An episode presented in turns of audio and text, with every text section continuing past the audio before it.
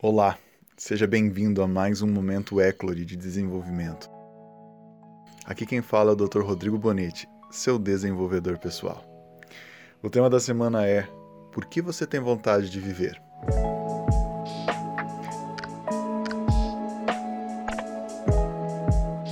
E para iniciarmos então este podcast, eu trago para vocês o pensamento do dia. Só há duas maneiras de viver a vida. A primeira é vivê-la como se os milagres não existissem, e a segunda é vivê-la como se tudo fosse milagre. Esse é um pensamento do Albert Einstein e que eu também considero algo realmente de escolha. Você decide como você quer viver a vida, pensando nela como um milagre ou como uma punição.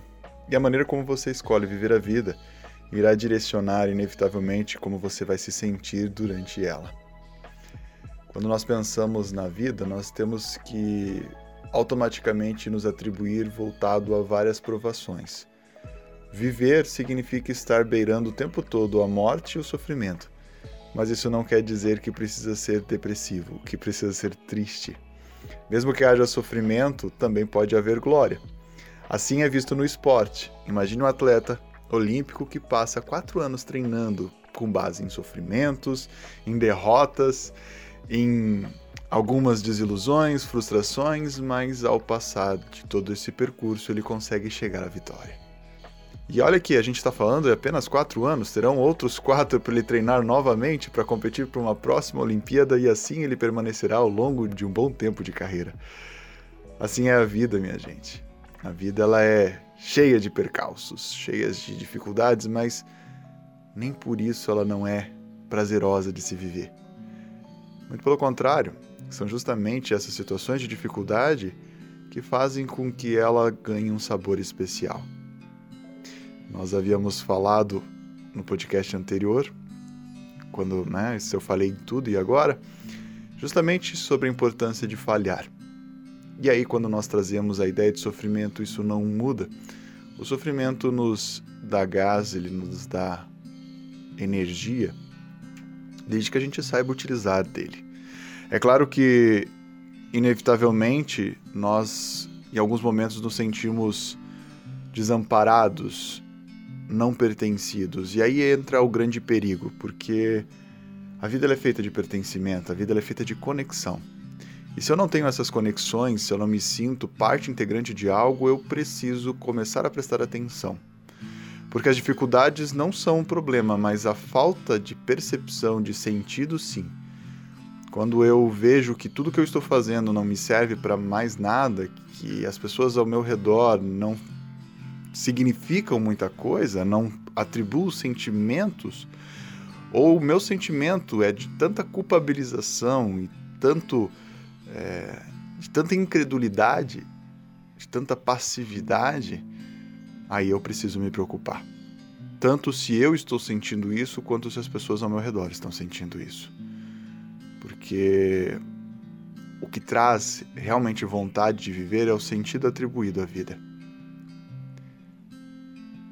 Victor Franco, ele, ele é um escritor, psiquiatra, vienense, Passou por quatro campos de concentração e a base do pensamento dele é justamente a busca de sentido. E ele se atribui de um pensamento que eu particularmente comungo, eu também concordo com ele, de que a vida é uma linha tênue e que ela não pode estar esticada demais, mas nem frouxa demais. E essa é a nossa busca ao longo da vida, manter essa linha esticada, sem abusar mas sem também deixar ela muito solta. E quando nós falamos dessa, dessa linha, nós estamos falando justamente de buscar fazer ações que nos estimulem, que nos desafiem, que faça com que a gente consiga ser maior, que exija de nós habilidades novas, flexibilidade, criatividade, habilidades, características tão cruciais no mundo de hoje mas que a gente acabou achando que isso é somente mais uma coisa que nós temos que fazer. E aí vem a ideia de obrigatoriedade, como se viver fosse uma obrigação. Pagar boletos é o que eu escuto. Eu acho ridículo esse tipo de fala, desculpe aqui a expressão ridícula, mas ela realmente é. Se a vida for pagar boletos, eu concordo que viver ou não viver não faz muita diferença. A vida é trabalhar. E trabalhar não é ruim, não. Trabalhar é poder modificar o teu mundo. Trabalhar é poder alterar a realidade onde você vive, poder criar coisas novas. Se modificar, se transformar, isso é maravilhoso quando a gente pode trabalhar. Se trabalhar, trabalhar o mundo ao redor, trabalhar as pessoas, sair do lugar, se movimentar, criar ação. Isso tudo é muito bom porque faz com que a gente consiga se relacionar, faz com que a gente consiga estar pertencido. Imagine se você faz parte de um grupo de dança. De que adianta fazer parte de um grupo de dança se você não dançar? Inevitavelmente você vai começar a se sentir isolado, porque você já não consegue mais falar sobre aquilo, não consegue mais ter algum assunto relacionado àquela dança. Talvez você passe a ser um diretor, mas se você começar a se excluir cada vez mais, no final das contas você está indo para fora deste grupo. É assim que as pessoas acabam, a maneira como elas se colocam na vida, acabam se isolando, se isolando, porque elas tentam fugir do inevitável que é o trabalho. E novamente, minha gente, aqui não estou falando de preguiça, eu estou falando de vontade vontade de fazer diferença, vontade de ser diferente, vontade de construir uma percepção de vida na qual vale a pena ser vivida. Porque se o mundo não está legal, se as pessoas estão sentindo, se você está sentindo de que a realidade onde você vive não condiz com o que você pensa, cabe a você mudar. É fácil? Não. E sabe por que, que não é fácil e é tão difícil automaticamente? Porque isso vai exigir que você mude. Ah, isso dá trabalho. Não é um movimento fácil de se fazer. Mas quando a gente consegue mudar, tudo ao nosso redor muda. Essa tua oportunidade, a oportunidade de fazer diferente, a oportunidade de criar algo diferente. Comece a dar os seus passos, comece a pensar num mundo na qual você consiga ver sentido. E quando isso estiver presente, haja de acordo. Não receie, não duvide, só haja.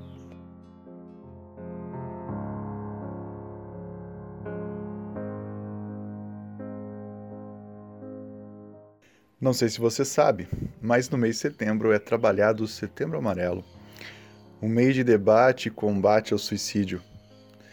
Para você ter uma ideia, no Brasil, 32 pessoas cometem suicídio por dia. Isso de acordo com a Organização Mundial da Saúde. São dados alarmantes, né? 32 pessoas, não 32 pessoas quaisquer, mas pais, amigos, irmãos, filhos. E quando nós pensamos que temos pessoas que acabam tirando a própria vida por não conseguirem se sentir vivas, é realmente preocupante. E esse mês serve justamente para nós debatermos e refletirmos como que a gente pode mudar esse cenário, seja se nós estamos nessa ausência de sentido ou se as pessoas ao nosso redor estão nessa ausência de sentido. E o principal fator aqui é a humanidade.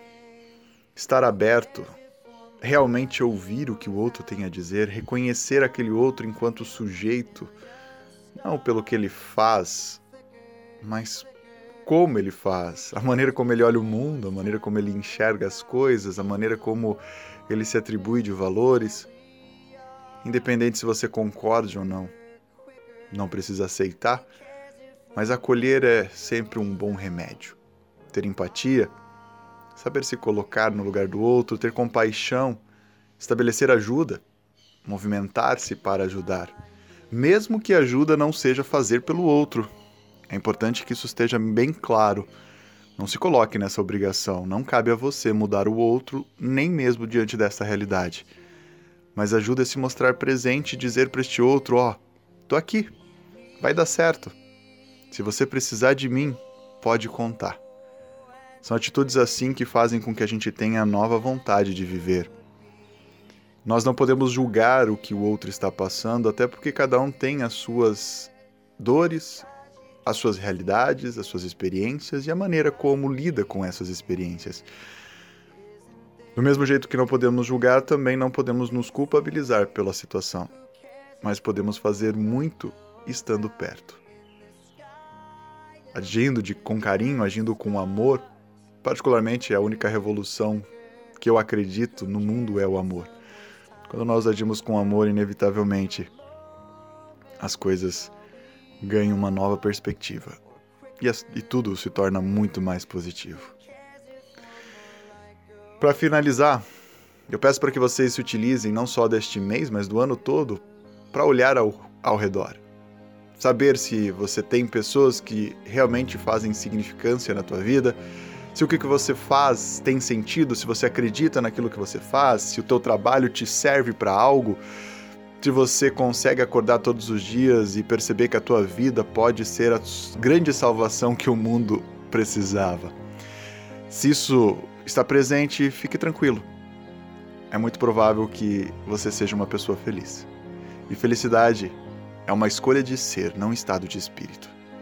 Mas se não, se você está se sentindo isolado, se está se sentindo fora do contexto, se o que você faz parece muito nebuloso, se a tua maneira de intervir no mundo não tem muito, muito significado, procure ajuda. Um psicólogo e um psiquiatra com toda certeza poderão te ajudar neste momento. Não deixe de avisar e falar para as pessoas ao teu redor e seja claro, inclusive. Falar sobre suicídio não precisa e não deve ser um tabu. Nós precisamos ter cada vez mais uma normalização nesta palavra. Sofrimento mental faz parte da nossa existência. Como eu disse logo no início, viver não é nada fácil. Mas isso não quer dizer que não possa ser divertido. Não quer dizer que não possa ser criativo. E aí cabe a nós nos abraçarmos dentro dessa jornada que se chama vida. Novamente, muito obrigado pela sua escuta. Este foi o seu momento Eclore de Desenvolvimento. Semana que vem voltamos para trabalhar mais um tema. Divulgue esse momento para as pessoas ao teu redor. Saiba que a gente está presente no Spotify e você também tem a oportunidade de receber este podcast em primeira mão no grupo do Telegram. Então, se você não faz parte, se inscreva. Será um prazer tê-lo no nosso grupo Eclore de Desenvolvimento.